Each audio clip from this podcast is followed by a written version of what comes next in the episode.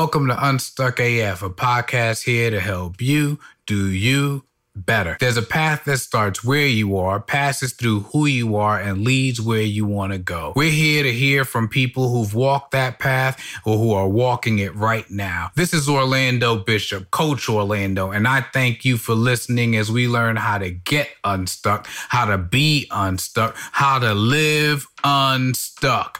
Unstuck as fuck.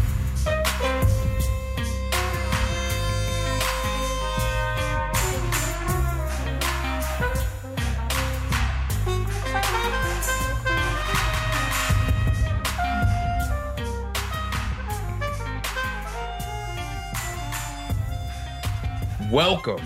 And this week, our guest is someone who has meant so much to me for years and has meant so much to Align for over a decade now, I think. And uh, I'm so excited to have Monique Thomas here with us. Uh, we Align member and coachee and all the things. And once upon a time when we were back in Brooklyn at a place called Poly Prep, she she she she was one of my guardian angels. So it's been uh it's been a pleasure to reconnect with her in this new way uh and in this new time. So Monique, say hi to the folks. Hello to the folks. hey, Amanda. How's it going? I know I'm always like, oh, hey Mo, hey Mo. People like that's true. um, so no, really, really excited to have you on as a guest. And I don't know that there are very many people who one been involved in one way or another with Align longer than you have, and two who've used it um, as powerfully as you have in a, in a number of uh, situations, and we'll we'll get to all that. But I did want to start with uh, the the the basic question that we always start with, and for you, it's a very specific version, which is how and or when did you know that the align methodology was going to be a big deal in your life? Okay. so how and when mm-hmm. did I know that I know? Well, I'll say this that the way that I knew that Align would work is because you were the facilitator of this, that you bring all of who you are hmm. to something that is going to benefit people. So I trust and I trusted that I could be assured that that what you had for me was aligned for my good, right? Mm.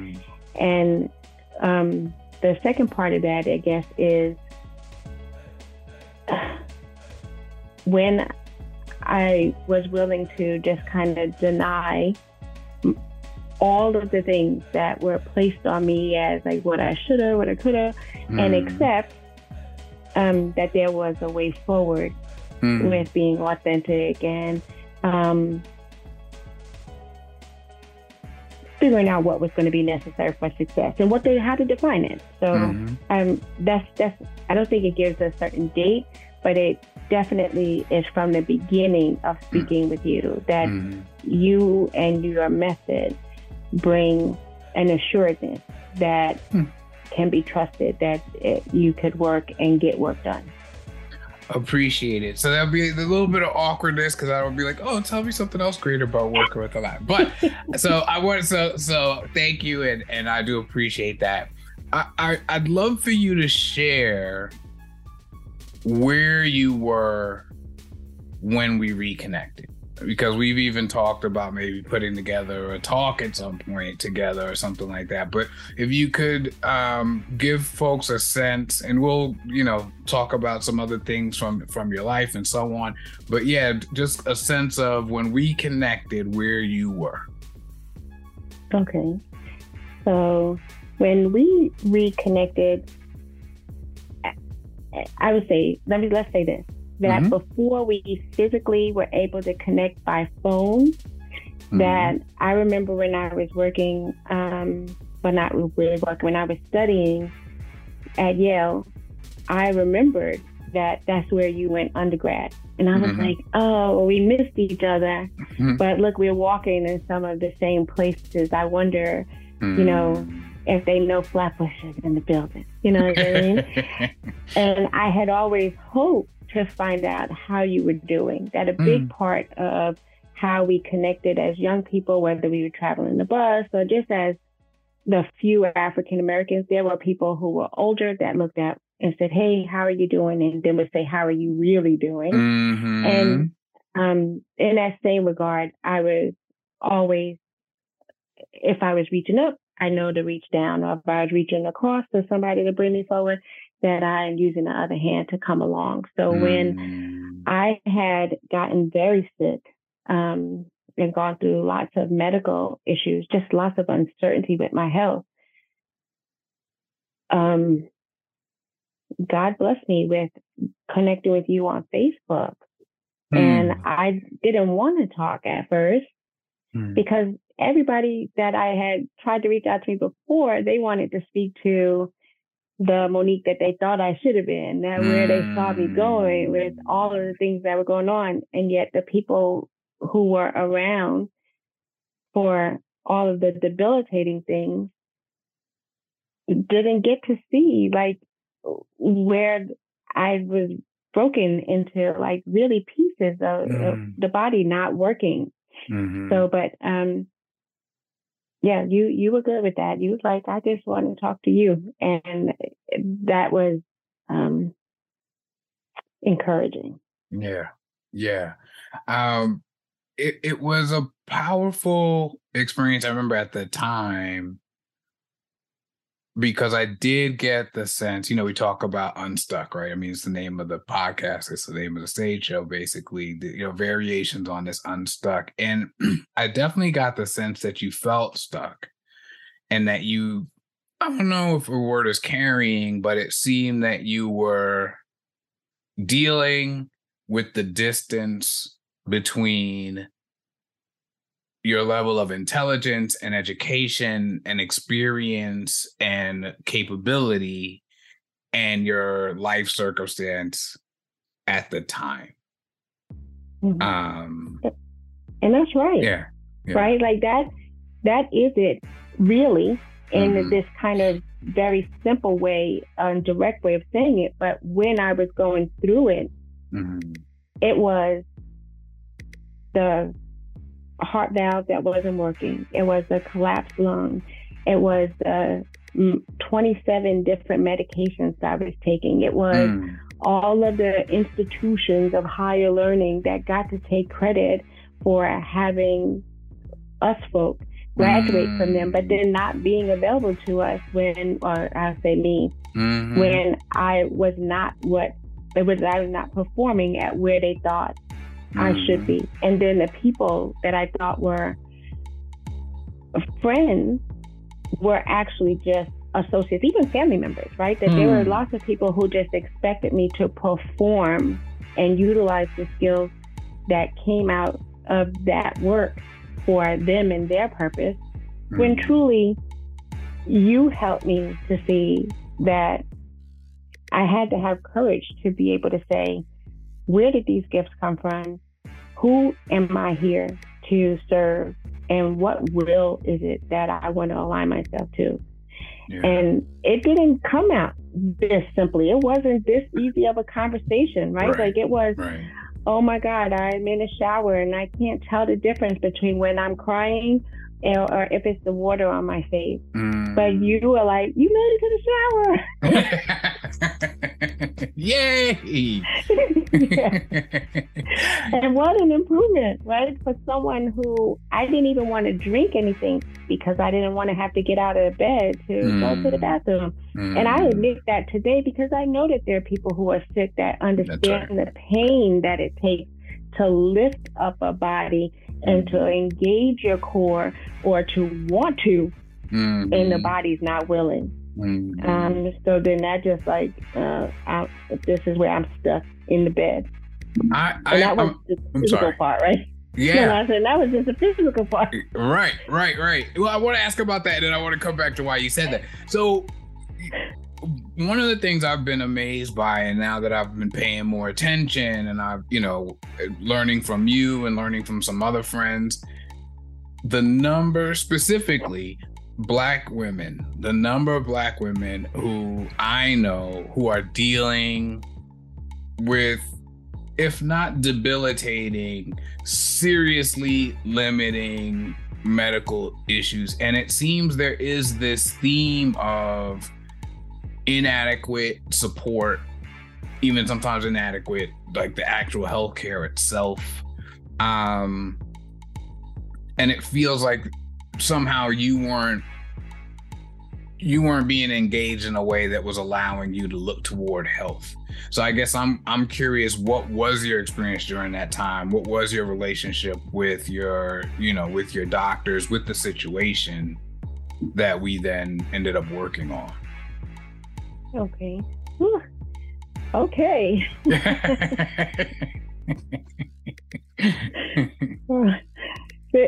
I feel um, exposed but heard, right? Like mm. I feel hot in my face because I don't, parts of me don't want to tap back into some of that because it is hurtful, mm. like traumatically hurtful, mm. right?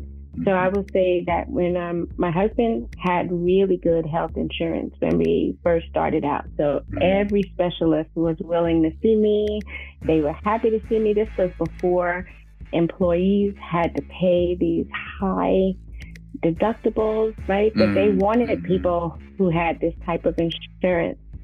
But as we, as things kept happening, like I was falling, I was losing my balance, mm-hmm. I was having issues with my vision. We didn't know what was going on, but it it took like certain doctors at Presbyterian Hospital or the bigger ones, like not not the local doctors that I would get to first. That mm-hmm. they would mm-hmm. just be like, oh, well, maybe you need to get some rest or try and try to change your diet and mm, take some vitamins. That mm. or you're just under a lot of stress. You do a lot of reading, and it was the doctors of another young lady. It was the father of mm-hmm. a, a young lady who had gone to Williams. Her dad was a head of neurology at Columbia Presbyterian, and he was like, he walked me through. Like mm. he actually had to stand in place and come down from wherever his office was mm. to when I was having my MRI to make sure that they did an MRA, to make sure that they did an MRV, to speak with the optometrist, to speak with the endocrinologist, that he took it upon himself because I guess mm-hmm. he valued who I was to William right? Like mm-hmm. every time he introduced me, he would say, "Oh, she's so smart," or "Oh, she's going to do something great for the world." That you know how hard it is to get into this school, and oh, she's mm-hmm. friends with my mm-hmm. daughter. Mm-hmm. But we knew each other, and we had some classes together. But like today, I don't know where she is. Right. right? Like I don't know where her dad is, but he put me into contact with the other doctors because the first set of doctors I went to were like, oh, um, let's look at your blood work. And they were like, your triglycerides are high, very high. You're gonna you're gonna die from alcoholism. I was like, I don't drink. you're gonna die from alcoholism. That's interesting. Yeah. yeah, you're gonna get pancreatitis. I was like, what? Right. I was like, I was like, I don't, I don't engage. What are you talking about? There wasn't an. Uh, they just said he. In fact, he said your people get pancreatitis like this from um, alcoholism all the time. And I was like, wow. you didn't ask me about any of my social habits or any of those wow. things. And I was like, at least acknowledge that I'm able to enunciate. So perhaps I'm able to engage in a level mm-hmm. of conversation mm-hmm. that would allow mm-hmm. me to evaluate more than one set of circumstances. But you assume this. Mm-hmm. And he mm-hmm. still was just like, nothing until the other doctor mm. told him that there was some value in me. I was like, he didn't see me. Like mm. I didn't show up enough to be to be, you know, to handle this from earlier before we had all of the other problems. Right. So And that's so powerful that piece because one of the things as we've been talking about grief and and and I do thank you for sharing. I know that it was a difficult time and I know it's a difficult memory, but I also think you have such a powerful story to share with people that I I I'd like for you to share you know, and and so thank you for opening up that way. And I I I I hear in your story the opposite of what we all really want, right? What we want to be heard, we want to be seen.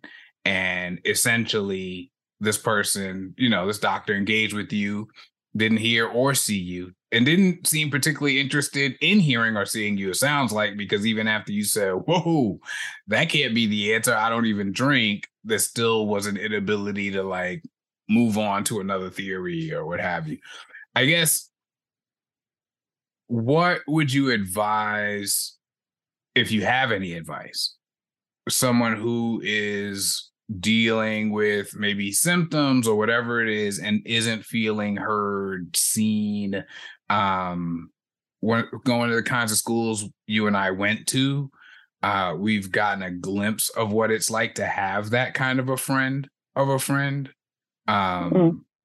Interestingly, you know, Daphne, who you know has been on uh, on, on to talk about her breast cancer diagnosis and that process, and as it turned out, the person who gave us the test result was a father of a friend from college. And you know and and and there is a certain level of when that person calls and says i want to make an appointment for so and so that the the appointment happens um but for maybe those who have don't have that particular relationship or don't have it in the right place at the right time any advice on making sure they're heard making sure they're seen um making sure they're cared for? Well, I'm so thankful that you asked a question that I don't know that I'm equipped to mm-hmm. Say somebody else, but I would say this that nowadays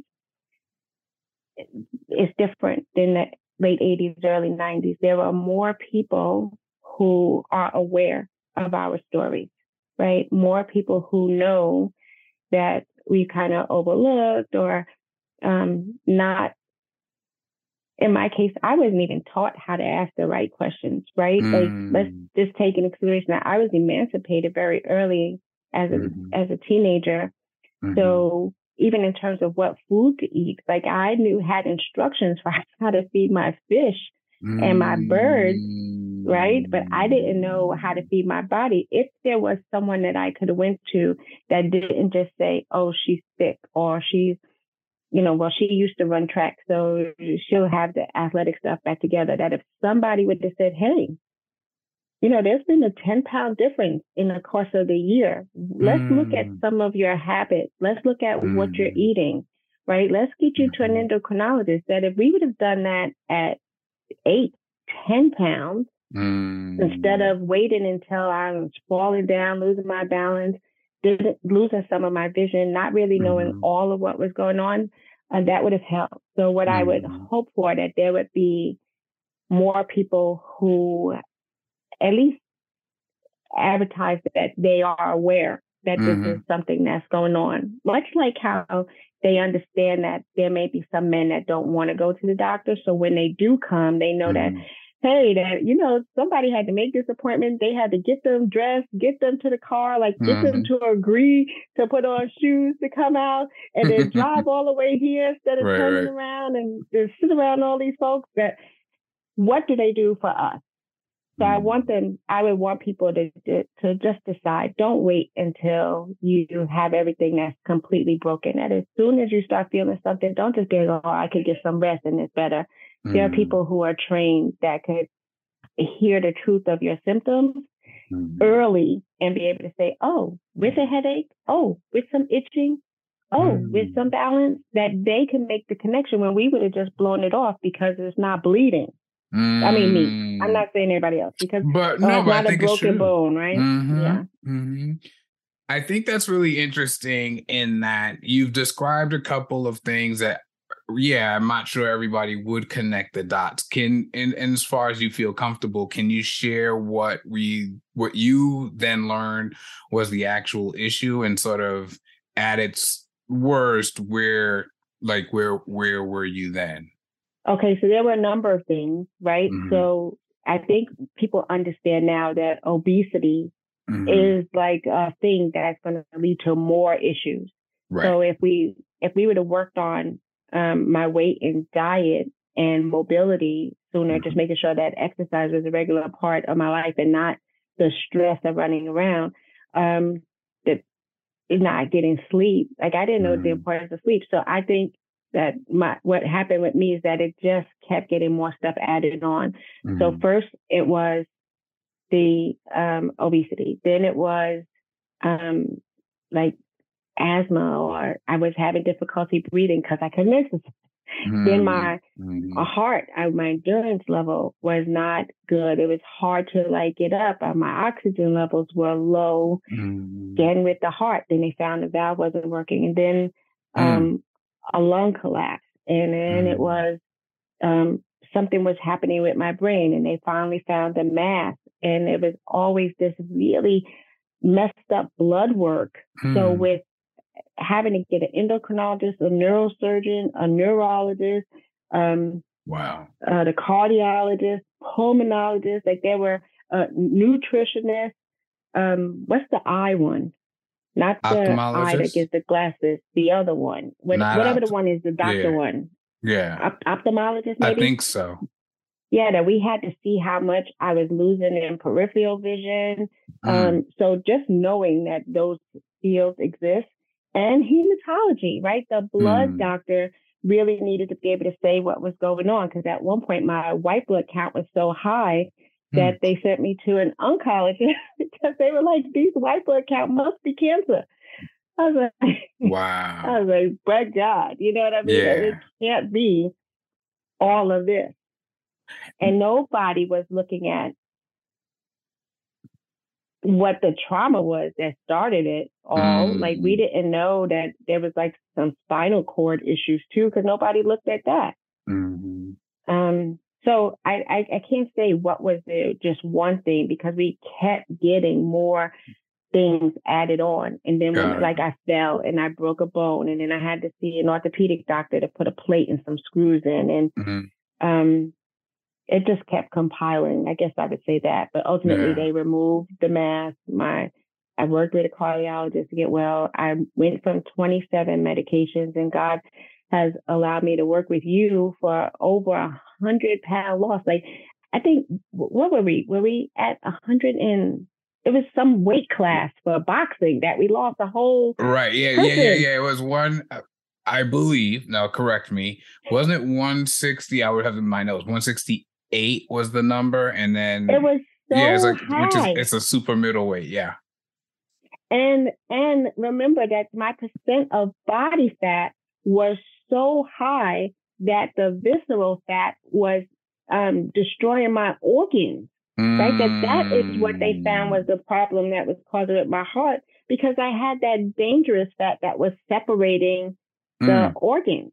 Wow can we have fixed this with diet and uh, and exercise and right. just knowing what was the length of my spine? Like I don't know how simple it was. I don't know what the test was mm-hmm. about, except that now I can speak to people who are going through diabetes issues. I can speak mm-hmm. to people who mm. have to learn how to speak.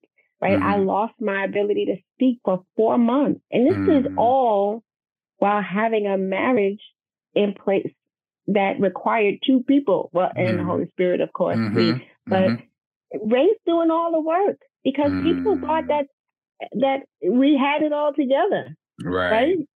Right. And you're and you're struggling to speak even. Yeah. So obviously 168 pounds, regaining, you know, even your facility with words. Like we obviously spoke when we were on the phone, but you were still at a point where sometimes you would lose certain words. You know, you'd say, Oh, what's the thing that, you know, and we'd kind of fill that in. So, how do we get from there as you, as in, the, in our work together, even? how would you describe how we got from there to where we are now? Where you're helping people in the community you know get their finances straight and you're being a support through your church and you're doing all these things and moving around and all that. Um yeah talk a little bit about that process. So you asked me a question. You said what do you want to do not what do you think you should do, what do other people think that you could do. Mm.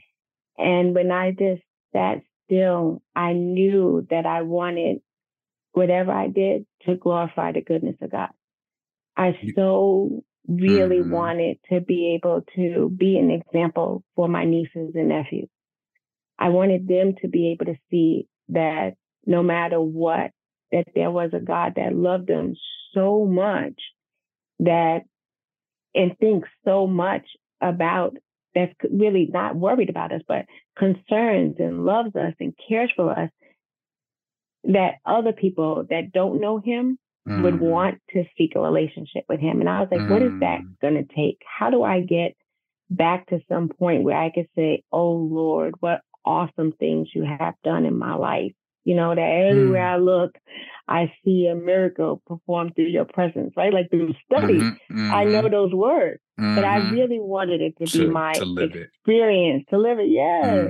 Mm-hmm, and and I when when we use because you were very clear about that and i remember you talking about specifically being able to help your nieces and nephews and so on and one of the things that I that I've been coming to thinking about for myself, but seeing in some of the stories as people talk about dealing with different types of grief, is the power of community, uh, of of mm-hmm. connecting with people.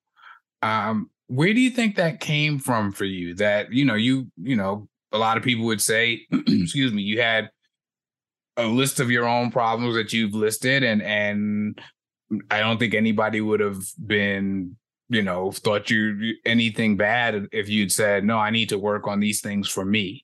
But the inspiration, the real what do you want was always about others. It was and you were clear about that from the first moment. What what drives that for you or what drove it for you then that you were so clear about that, if nothing else? Oh, that's such a good question. And I don't know if it's. Oh, Let me think. Yeah.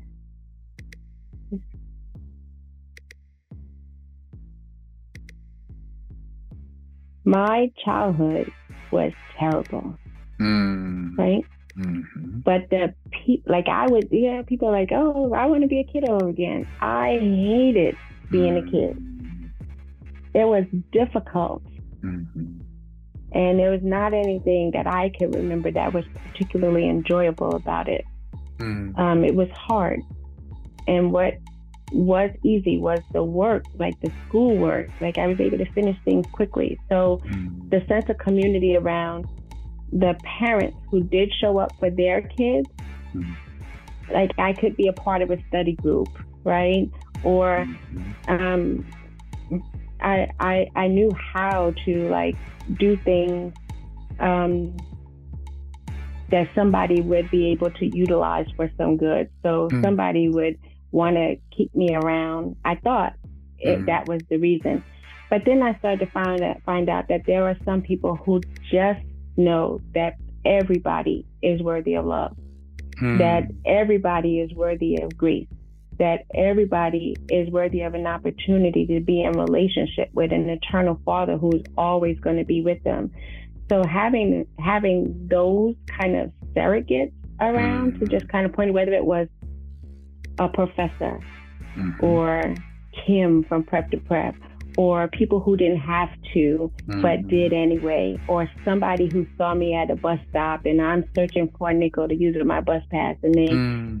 give me the change right? Mm-hmm. They, they see me reading a book. That I think all of those things in combination with my dad's mother who hmm. stayed mm. prayerful, right? Like I knew that woman prayed for me that if she was cleaning somebody's house or wiping the floor, I could sit in the corner and read a book. Wow. My um friends' mothers that would say it's okay for you to come if it's raining outside. You could be here. Mm-hmm. Um, so the idea of crusade, um, but it, I think that it has been big with me, and ultimately, I think the correct answer in my heart, not just like the logical mind or the experiences that I had. Mm-hmm. My heart says that there's something that's been planted in my purpose for the be that's designed for my good and being connected with others who could utilize whatever gift God has given me for good. And that brings me a sense of relief. Like just being able to say that comes out so mm. with flow. You mm-hmm, use that word mm-hmm, a lot, right? Mm-hmm. Like the ease of it is so much better than saying, "Oh, I know how to dot every I and cross every T." Like uh, I cringe at that. Instead, right. that crusade for this and uh, be able to pull back and say that this is bigger than just me and mm-hmm. what am i doing that is aligned to uh, god's will god how, now today i say how can i serve you at the time that i'm going through hardship mm. i wasn't mm. asking that question i was asking all the wrong questions or just you know didn't have the energy to even bother to ask, ask right? questions. Right, I right, wasn't I wasn't seeing who I was in it. So to answer your question, that the sense of community has to come back to how we think about it. Like, do I find value in the conversation with someone who's homeless, someone else that's struggling? Do I find value in myself? Mm-hmm. In mm-hmm. not being concerned with measuring on somebody else's measuring stick. Like, am mm-hmm. I able to find the peace and joy that is available through connection with an eternal Father. So for me, that's where I am with it today, right? Because mm-hmm. had I not, like, who who else was going to be there for my nine steps? Who else when I first started walking? Who else mm-hmm. was going to be mm. there when um, Ray walked out the sole of his shoes just trying to get enough money to get me medicine, mm-hmm. right? Mm. I, have talked about the, the nights that he was up at the hospital, that he would stay awake mm. while I was asleep because they were telling him that my um I had a sleep apnea and I was mm-hmm. stopping breathing like over 140 times in the night. Mm. So he would stay awake. And then when sure these okay. other nurses came in during the daytime, who he could relate to, then he would go to sleep because he knew that they were there in case mm. I fell asleep. Mm. But the, he was up all night and who came to the hospital? These two ladies would bring that we used to give a check to to um their food pantry. That when mm-hmm. we were mm-hmm. doing it better, we just had like a regular payment going to them. They found out that I was sick, and they rode all the way from uh, East New York, Brooklyn, to Columbia Presbyterian, way uptown, mm. with cooked food, not a bag of groceries, but cooked food to bring um, for him and would stay and pray. Mm. And you know, the watch the other side, my dad's side of the family, they're a big praying family, and um, I think that outside of my presence, that just them doing what they were called to do matters. Yeah. Like it avails much that they prayed as well. What was the experience for you when when those women showed up with that cooked food? Like what what yeah, just what was the experience for you? Oh my God. So I was pleased mm-hmm. to see them. A little embarrassed that mm. um, we were in need, mm-hmm. right? A little prideful, perhaps, mm-hmm. like, oh, I mm-hmm. don't want people to see that, that, we need help. Mm-hmm. But so grateful for the opportunity to touch and connect, to be held by someone that empathized mm-hmm. right? To experience empathy when I didn't have anything to give. There was mm. nothing that they could have gotten from me except thank you. Mm. And it was sincere. So being able to be real at that time was awesome because there was no space free of judgment. It was safe. And I knew that it was going to make Ray feel satisfied. you know, you I wasn't there to cook. And yes, yeah, so I yeah. know that they could really get down. And I was so appreciative that do you know how long of a train ride it is? You mm-hmm. have to get from the L train, make a transfer at 14th right. Street, then ride all the way up. Right. I knew that they went out of their way. Sure did to, it. To make it work. Yeah, yeah, yeah. Yeah. Now, this relationship specifically, uh, but generally, you know, I've talked to you about how I feel about coaching and all sorts of coaching, whether I'm coaching youth sports or what have you. And I feel I do feel like it's I use the word. I feel like it's a sacred relationship. Not mm. that I'm and you know from working with me, I'm not necessarily, you know, preaching you know the gospel over here that's fine you know you i know you know know your bible and so on and i grew up i definitely grew up uh the the, the son of a of a prayerful bible bible reading uh mother. So there's some things that we can connect on uh and conceptually that you know i understand or hear. I i feel like oh if i use that way of expressing it it might resonate more for you. But the relationship itself um i i've just felt has been so special. And for some for me it comes back to when i try to describe it it comes back to this moment where we were you know first talking you were talking about being in bed and and all the things you described earlier. And your first walk the line or you know assignment between sessions was to find your sneakers. Like that was it. Like it wasn't like, oh, start your workout regimen, all that.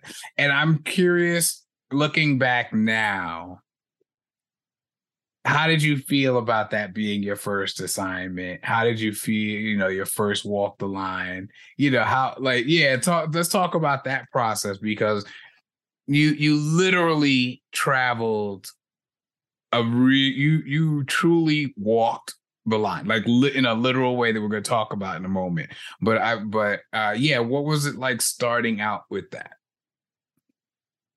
Okay, so my first um, assignment with finding the sneakers was bigger than finding the sneakers. Right? You you are such a great coach in that you give instructions in a way to make me to persuade me or the listener, right, to persuade us that I can remove doubt from here. Like I there's some yeah, there's sneakers. I can find sneakers. But if you would have phrased it as, can you go through them boxes of all of those clothes that you spent thousands of dollars for that you can't wear anymore, that now you're wondering why you don't have that money in the bank instead of all of this stuff, and then to put the sneakers on knowing that you could barely get from here to there, then that might mean that I have to also mm. put on clothes that are mm. exercise clothes, and then he gonna ask me if I did the work. So if I don't find those sneakers, then we don't get to start. but I understand. I hope that people understand that that is stressful, but the willingness to to feel safe and protected in a space that mm. no matter what I did, that you were going to walk with me, right? Mm-hmm. That mm-hmm. more importantly, that even if that was the assignment, let's just look at what was done. Did we think about it? Mm-hmm. Like lots of people get to think about stuff. And before, people just expected me to have the right answer, that they didn't realize that I had to do research, that I had to read books, right. that I had to do all of this, that it was just like snap, snap the answer, not give credit or to all of the pre work. Mm-hmm. You were mm-hmm. willing to let pre work be part of the assignment. Mm-hmm. And to help me to see who was going in there to get the sneakers, right? So it wasn't me, the person who worked for this person or that person, or who could just pick up this pair of sneakers, who was I do? Who was going to get it? Who had to show up? Mm-hmm. Right? We talk about mm-hmm. that, mm-hmm. and then mm-hmm. who is going to benefit? Like the person who mm-hmm. shows up, I have to connect that it's going to be a benefit to me that somebody else can't give. Nobody else was going to be able to do that walking and it benefit my heart. Mm-hmm. My mind understood that, but my coach was calm and mm-hmm. protective and reassuring and non-judgmental, right? Mm-hmm. Just giving me the opportunity to see the possibility of a positive result when doubt and fear and all of those things that are not of the spirit of God was showing up first. Mm. And not mm. even requiring me to focus back on him. You just were like, pick you where you at and let's look at that. And then mm-hmm. and then what I loved is that the assignment you didn't even bother me. about getting the sneakers out or where I was going to do, you were like, who was that?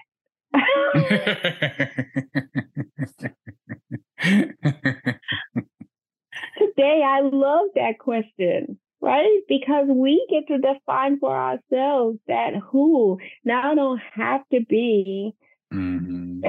this person from Yale, this person from this place, this person from that school. That these institutions don't get credit for me.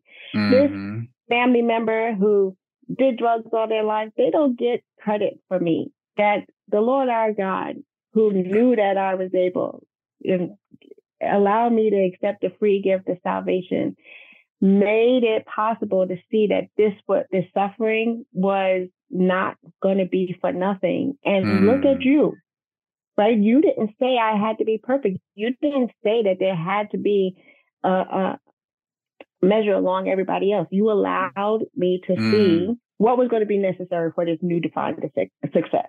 Yeah, no, and and that who yeah. piece that coming back to that was yeah that that's always that's always been powerful. Now you actually now I, I shared so I gave I gave a little bit away the the the walk okay. and the line part. So that, I, I'd love to talk about that process because I remember you know it was okay we walked to the mailbox okay we walked to the corner and there was a bridge. You literally had a bridge to cross, and I wonder if you could share the the story of when you crossed the bridge. Well, I want to give you credit for getting to that point. Mm. Right? Like I don't want people to think that it went from, oh, I just told her to put on her shoes and now we're gonna tell her to go across the bridge. Uh-uh. that when you asked me who who I was, I didn't. You said, "Well, what's your favorite color? What do you know about yourself? What is this? What adjectives describe you?"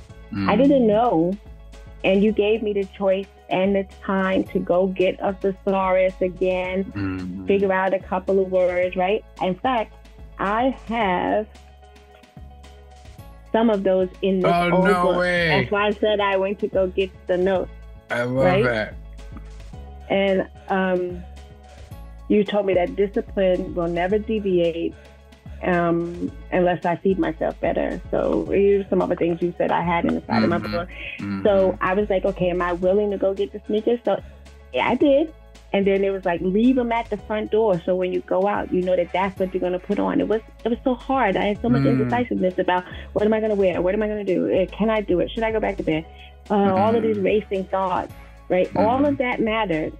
And then you're like, just go to the mailbox. Like you, even when you asked me the question, like, what about the mailbox? But I had to turn the doorknob and open the door and, and go. go. outside mm-hmm. and take a couple of steps. I was like, I was like, then you got to make sure that you can come back. Right. And it sounds ridiculous, but the sense nope. of the, being with a champion, you were like, you you were like, you did it, you could do it. I was like, you are right, you are right.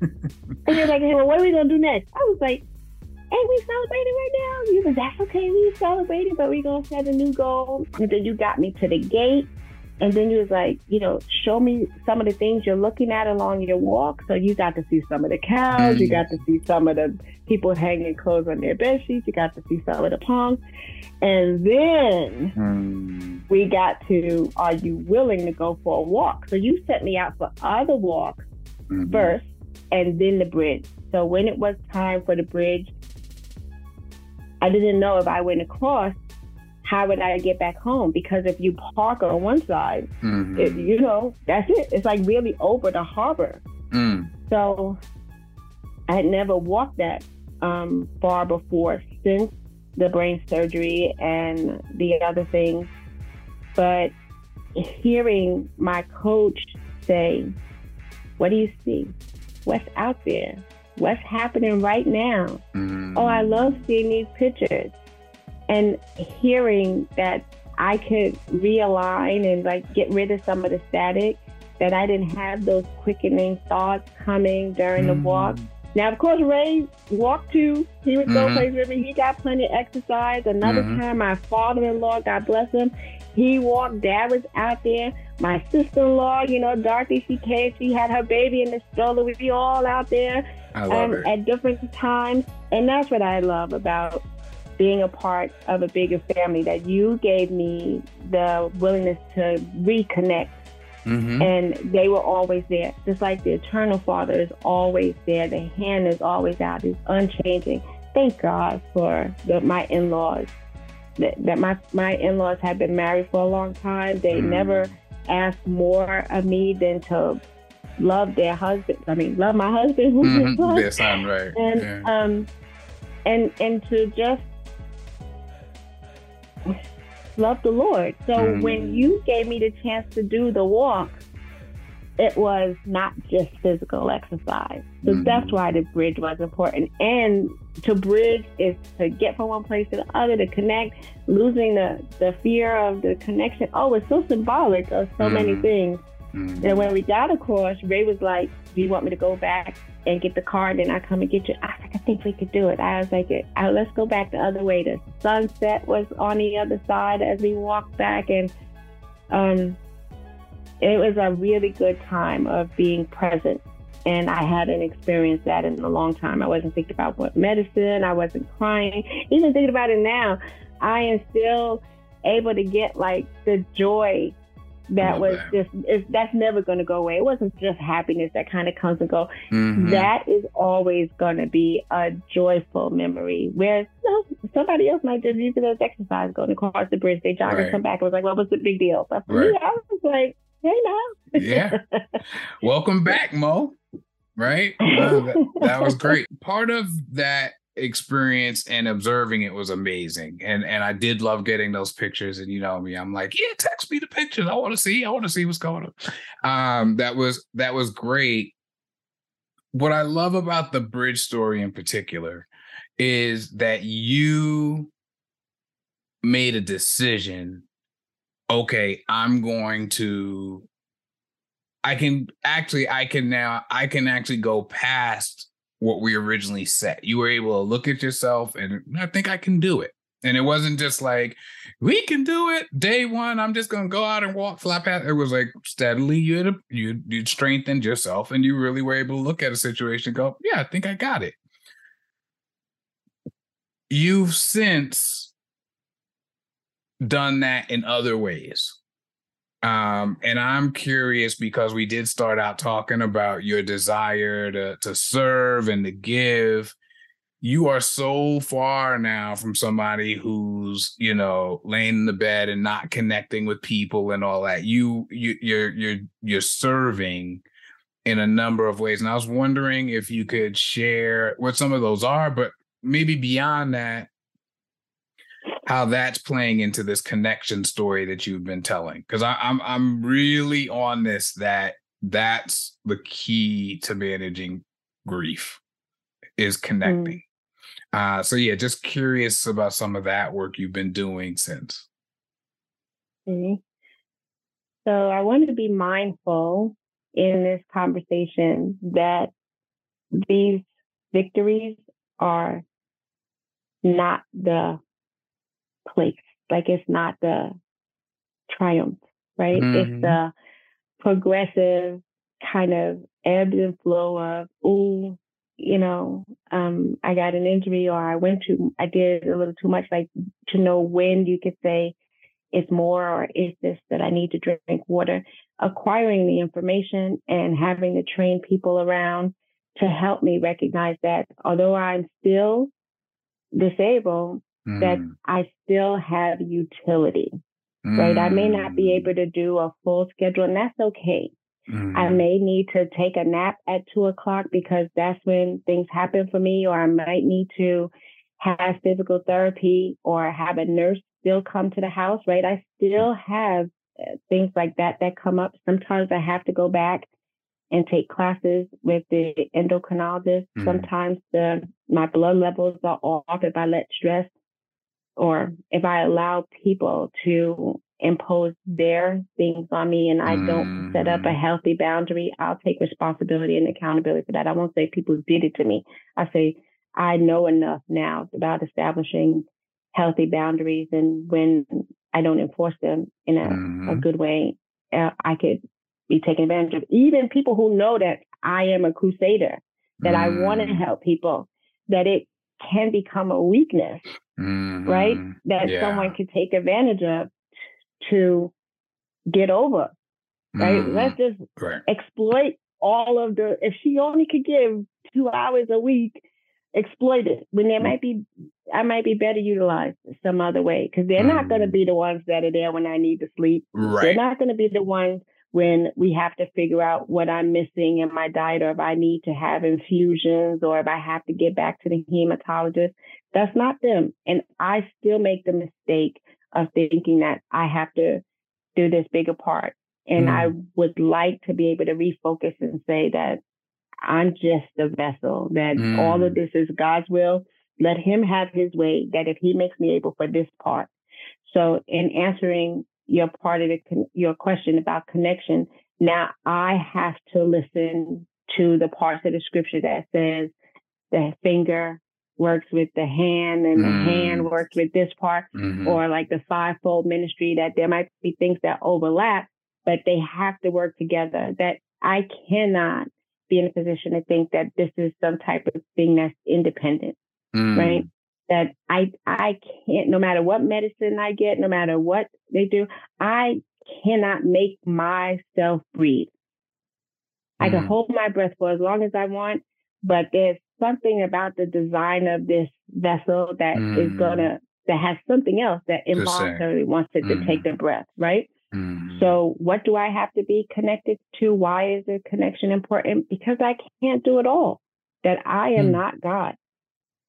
I am not, I am not, that I am weak and in my weakness, his strength will be perfected, that people will hopefully be able to see that is something in the relationship to him, that he will mm-hmm. set the mm. right people on my path. He will set the right course and and also set the, the things that will require me to have to learn like to sit back and not listen to those institutions that are like oh you're so special you're genius you're this let's suck out everything that we put in you and lead the way in the alumni fund right mm-hmm. but they're mm-hmm. not there if i needed $40 for a prescription that's not that right no right yeah. so who do i want to be connected with why is connection important if the you teaching me about being able to discern authenticity. Yeah. And I still need to be better at that. So yeah. yes, connection is important. Yes, being able to be in a safe place where I can grow, right? Mm-hmm. Like not just be the person that has it all together. Like I, need to grow here, that I need mm-hmm. to throw some mm-hmm. things onto the wall and see what it what makes of it. What do you mm-hmm. think about this? Like, can you help me to evaluate without judgment? Yeah. Um, and that's what I love about this sense of community that when people allow for grace and yeah. um, to know that we all deserve mercy, you know? Yeah, absolutely. And as you describe, you know, deciding who we're going to connect to and that kind of thing, that is so much at the core of what I want. The we align generally, but the aligned circle specifically to do. You know, we get together for the cipher you know and and and people are able to just you know learn some laugh some relax some um and and you can start you start to see the the the relationship that's forming right? Folk look for each other now and show up oh how have you been? How have you been? And you can start to feel that uh starting to happen. Are there are there things you look for whether within that context, which you've been a part of from the beginning, uh, or otherwise, are there things you're looking for in who you want on your team, who you want to be a part of this as you move forward?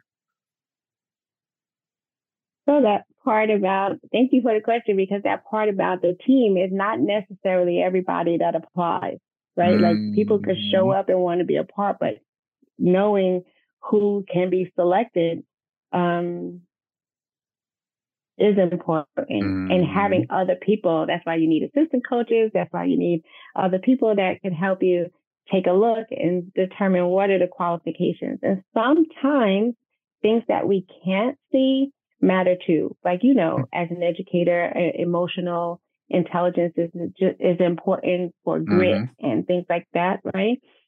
But what do I see with the cipher? Oh my God, that now here's a space where we could learn, grow, enlarge ourselves so mm-hmm. that when we improve mm-hmm. in, in areas where we didn't even know, like we're not coming to take notes, we're not coming to take a class, but we come with the expectation mm-hmm. that there's mm-hmm. something great that's going to happen. Of course, there's going to be fantastic music, right? right. Of that DJ Boogie, she's doing it, and she does it every time for us. Yeah. Then you bring the best guests that we don't know who or what their value that they're going to bring, but we trust you that they're going to bring stuff. Oh my goodness, what about Mama Moody, right? Like, what about the?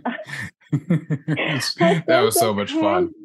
Spectacular. Mm-hmm. I was completely laughing that I had to go on mute because I was laughing so much. I thoroughly enjoyed her. That's great. I love it. And what about the people that you have up at the beginning? Um, Dr. Nadine. Mm-hmm. Oh, I could just sit here and just hold my heart. And um, Talia, the stories that these women choose to tell about wanting to be mm-hmm. Better in a way that better wasn't necessarily a part of the original definition. I love that they make us want to be able to take a look or to open up. Mm. And if anybody is ever wondering, is there a space where I could grow in areas where I didn't even know what to ask? Just come and enjoy it, that you'll mm. come away with something that um, is just fantastic. And we all bring value, right? Like it yes. doesn't matter what level you want it. I think that one time somebody had asked me, well, why am I here? That I don't have this, I don't have that. I was like, you're here because it's designed for all of us. Mm-hmm. No matter who you are, what point in your life you're at, that by the time you hang up, we're gonna be like, you know, I needed that. Yeah. And even well, if you can't describe it.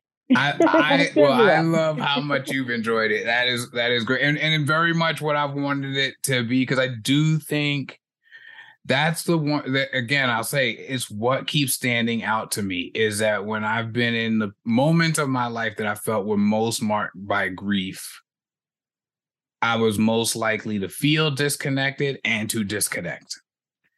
And and I think that's what we have to be mindful of. And even when I think about things like funerals or you know what have you, I think there are these things that have built up over time that allow for us to reconnect a little bit in those moments and that right because there's i think there's some there's some real strength in that i i guess i wonder from here what you see for you for yourself what you see for the people with whom you're connecting like as you're you know like we said you know you you walk to the mailbox i'm like oh can we make it to the gate so i guess you know where, what's the what's the gate or the bridge at this point for you i don't want to i want to be able to answer your question but i mm-hmm. don't want to leave out how important team is mm. right like who is going to say yes to you mm-hmm. and who do you say yes to? Mm-hmm. Right? I know that we don't want to, I don't, I'm not going to say, uh, I don't want to be in a position mm-hmm. where time or resources are wasted. Yes. So anyone at this point that has a value for time that we can't get back, like it's one of our resources that just is um mm-hmm. comes as it comes, right? Mm-hmm. Like if you mm-hmm. get it a day at a time, great. Um, if you get it moment by moment, great. Mm-hmm. But what about the resources too? Like, you know, mm-hmm. stewardship. Mm-hmm. So what do I see? I just see that there has to be some value in my waking hours. There also has to be value in my rest. Mm. There has to rest is a verb. mm-hmm. there, mm-hmm. there has to be value in the time with the people I treasure right? And mm. that they mm-hmm. have time to treasure their folks too. So mm. information helps. I think that's what I really am put here for. That because I was able to gather so much information, I don't really work at any of this because the my my work is done by the Holy Spirit. Mm. He he helps me to to make me able because there's days when m- my work is to sleep mm. that I hmm. have to assign sleep. And we've learned that, right? That mm. we've learned that if I don't sleep, that that cortisol level is going to start me on a path that can kill me. Mm-hmm. Like, and I'm not saying that as a joke. That no, no. for me, mm-hmm. that that's the first thing that my blood work has to get done. Where is my cortisol level? That for other mm. people might be, oh, it's not a big deal. That's the first one that we have to look at. Mm. And I mm-hmm. have to watch my oxygen levels. So mm. people who are not going to value that or I don't give it its proper attention, I mm-hmm. can't do anything because I'll be back on my back. Like I still have uh, mm. uh, these debilitating things. There, there's days my pain is so bad that the only thing that gets me up is knowing that there's someone counting on me to sit and pray with them. Mm. And I'm like, all right, if they're willing to let me lay down and do it like this on the phone, get me pray together like this. or if they say, do you have this information? I'm like, oh, can you go to the library? It's on the second shelf. I was over there two weeks ago, if you ask the lady, she'll tell you that, you know, the lady with the ponytail, she came in and this mm. is the mm. book she was working on. If you just go get it. Yeah. So yeah. I think that that's where I am. I think that I'm realistic in knowing what my physical limitations are, mm-hmm. but my belief that God is able to do exceedingly and abundantly above all things, so and for my good, and He could deliver me from anything, if I'm willing to stand on his promises as truth for me, then that, that's it. That I want him to be able to say, well done. So I can't concretely contextualize, hey, here's an example on one, here's going number two, here's what I want for these people. You know mm. what I want? I mm. want them to have the peace and joy that will allow them to have a life abundantly. It's not how many cars they could drive, it's not, you know, you know, if they could pay their light bill for a year, can they do some of the things that you've helped me to be able to do, or at least think about them? Like, mm-hmm. I didn't know that there was about this much value in being able to spend time thinking and I'm like, look at these corporations. They're out here with all research and development teams. They research first millions of dollars and then develop the people into what they mm. want before they even do sales and marketing. I'm like, mm. all right now. right. we right. need we, that for ourselves. Yeah, That's we, what my, my hope is to get better, to get better at that, even in my physical weakness. That today mm. you see this, but 10 minutes from now, you know, I might be back using um, the walking sticks because mm. I keep them near. Like mm. I know mm. at some point I'm going to need to rely on support. But isn't that great that I have a mm-hmm. resource available yeah. that can help me to continue? So that's what I was thinking. And, all, and you know this moment isn't that moment, right? So you walk now, and when you need the walking stick, you'll you'll you'll leverage that. Um, I want to thank you, um, one for being a guest today. I think that uh, I just think your story is is such an inspiration. You know, I've gone, you know, when I've gone places and told people, you know, this has been used to lose 168 pounds, and there's so much more to the story, you know. But people mm. always go, "What?" You know, like that's one of the ones where people are like, "Oh, okay, maybe we'll listen to this guy," you know. And um, but I want to thank you for a couple of things, just for who you've been in in, in my life, and people like seriously like i was 12 years old going to this school that was unlike any place i had ever spent any serious amount of time. And i really do appreciate how i was embraced. But in this new version of our relationship you've always been such um, a believer like i guess i'll use it that way in terms of a line and you've brought other people to this, um, introduced it to them, introduced them to me, um, and and I feel like there's just been this sense from that I've gotten from you that you you believe in what we're doing here, and and it just it.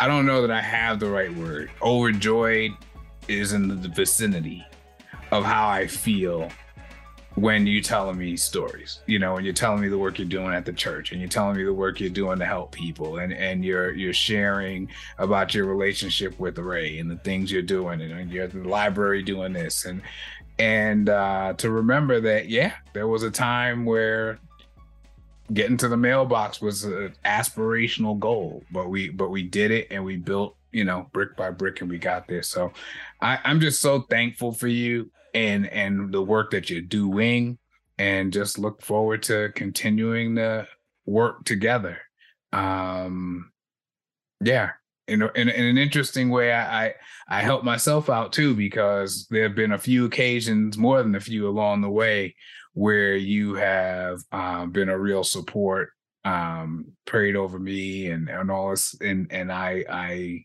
I appreciate it. I really really do. I'm thankful for a new perspective that it has helped me to enlarge because look at the safe space in which I can learn and grow and connect with people who authentically want to see better mm-hmm. in everyone, not mm-hmm. see them as compared to this one or that one. That um that and and and and no matter where we start along the way, whatever yeah. the point is where we're starting, that is okay. Let's just identify it and uh, see where see where the yeah and how. Let's Go. you know. Yeah. But I thank you too. I I I I thank you too that this is definitely an opportunity where more people, I think, will have the opportunity to benefit because of what you created. And there's nothing that has been lost on me in this. Um, mm. My family, my family, my household, mm. and those I treasure, I know have benefited from you. And we mm. all thank you. We all thank you, sir. We thank you. All right. Well, I'm gonna leave it right there. Thanks so much. Big hug. We'll talk soon. We'll see you. We'll see each other at the cipher. And uh take take good care, Mo. Really appreciate you. Take care. All right, you too. Bye bye. Right, bye bye. All right, y'all. You know what time it is. It's time to walk the line. And here it is. Extend a hand. See, one thing that struck me in my conversation with Mo and again, I thank Monique Thomas for for being a guest and sharing her story. And man, it's so inspiring. We didn't even tell you about her finishing the 5K. That was bananas. But one of the things that struck me about it is I talked about how good she was to me when I got to Poly, and then we talked about the work we did together, and I, I had something I thought could help, and then she is then showing other people how to use the aligned methodology or bringing them my way so that we can work on some things together. And it struck me that that image of her, when she extends a hand out, you know, to those ahead of her, she also extends a hand out to those behind her. I thought, man, that that is really something. That really hits me. And uh, I just think extend a hand Maybe somebody is in need of your help, but also maybe you're in need of help. But I think when we get into the habit of creating community, and speaking of which, come check us out at We Align. That's a place where extending your hand in either case is uh, encouraged and rewarded. But get in the habit of extending a hand. I deeply, deeply believe that that sense of community, that ability to reach out and help or to reach out and say you need help, is at the core of overcoming, managing, of, of living through, of navigating grief. And I want to see us do that. There's a lot of grief in the world these days. And I want to see us learn how to get through it. And I believe that has to be together. So, extend a hand. Anyway, until the next time, Want you all to join us at We Align. Come on into the community. We're going to be doing some new things. We have another virtual conference in January called Want to Be Starting Something. You'll be seeing more information on that, social media, and on our sites. Uh, you can join us on the Facebook page. You can check us out on Instagram, TikTok. Basically, where you at, we'll come find you. And until the next time, we gon' get unstuck. We gon' be unstuck. We gon' live unstuck. Unstuck as fuck.